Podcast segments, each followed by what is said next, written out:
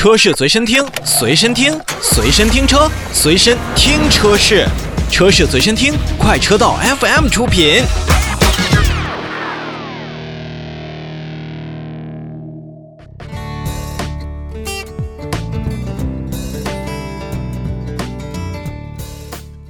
跟大家继续聊北京车展之前呢，我们来说一说这两天逐渐公布的国内九月份部分厂家的产销数据。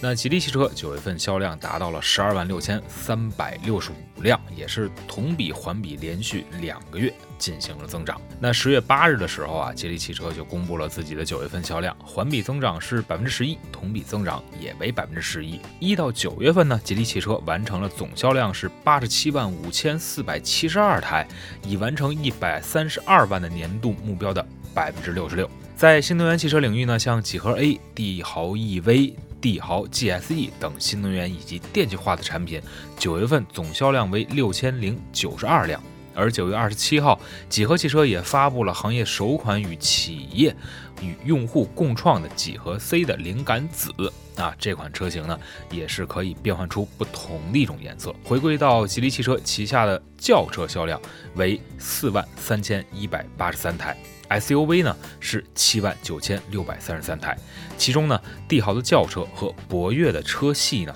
都是保持了非常好的竞争势头。帝豪轿车一到九月份的累计销量也是突破了十八万八千六百九十八台，而三好 SUV 博越和博瑞 Pro 九月份的销量也是达到了两万零九百二十五台，也稳居国内 SUV 市场的第一阵营。除此之外，在我们看到的像二十三号领克品牌所发布的浩瀚，以及它的首款电动车的概念车 Zero Concept，和在车展当中所亮相，我们已经给大家介绍的吉利的星瑞，啊，在不久的将来也都会进行面世。那么到那个时候，吉利汽车呢也将有更多的产品放在了轿车身上。所以说，这十几万台的销量，以及完成了百分之六十多的年销售占比，可谓吉利汽车在轿车领域功不可没。那好了，我们。说完这一组数据之后，就要开始今天车展上的一些见闻了。我们首先来看一个挺贵的车。